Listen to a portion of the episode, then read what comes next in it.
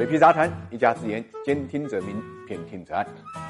意大利啊，真是不太平，又把欧洲的火药桶点燃了。主要的缘由就是他二零一九年的财政预算被欧盟委员会呢给否决了。为什么呢？因为意大利啊把财政赤字呢提到了二点四，所以欧盟委员会呢很愤怒，要求他三周以内呢交一份新的预算草案，否则呢就会面临占 G D P 零点二的一个罚款。这个消息出来之后啊，欧洲股市啊，泛欧六百指数啊就连续第五天下跌，收跌呢一点六，触及了一六年十二月以来的最低点。德国的指数呢大跌了 二点二， 也处在二零一六年十二月的低点。德国指数的跌呢是有原因的，最后欧洲事务啊背锅侠呀就是德国扮演。其实这个上个月底啊，欧盟已经对意大利的预算表示过不满，警告呢这个草案呢严重违反了欧盟的支出规则，但是意大利政府呢依然没有修改。这次被否决以后呢，意大利的总统更是表示财政预算没有 B 计划，财政预算 二点四 的赤字基本点是不会改变的。明明知道 二点四 的目标点已经违背了欧盟的规定，但是呢意大利呢不肯退让。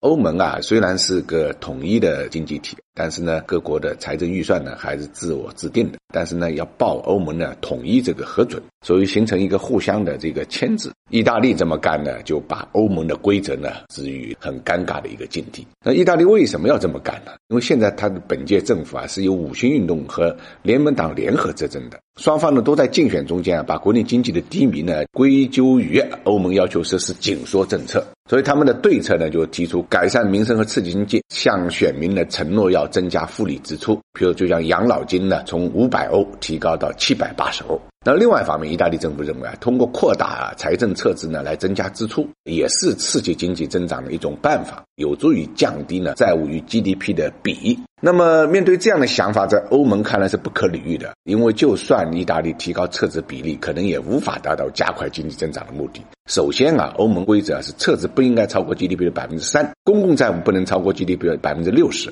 所以尽管意大利的赤字计划呢在 百分之三 的上限以下，但是此前意大利政府承诺二零一九年财政赤字只占 G D P 的 零点八， 所以欧盟认为意大利呢不可信，自食其言，违背了自己的一个承诺。再者呢，意大利目前的债务啊相当于国内生产总额的 百分之一百三十一点二， 仅次于希腊。二零一七年利息支出呢已经占到了 G D P 的 三点八， 一旦财政赤字提高到 二点四， 将增加意大利的负债率，推高政府和民间的借贷成本，会殃及经济发展，甚至有可能像希腊陷入财政困境，引发欧元区动荡。欧洲央行最近一直在买入意大利的国债，就是想帮助呢意大利较低的融资利率。那么还有一个问题，就是欧盟啊作为一个政治实体啊，政治统一性是其存在的一个基石。如果欧盟妥协了意大利的预算草案，那么其他赤字过高的欧盟成员国也会放小意大利，所以欧盟的权威性就没有了。总体来讲，欧盟现在的经济环境并不友好。十年前呢，欧央行为了避免经济进入滞胀和政治解体，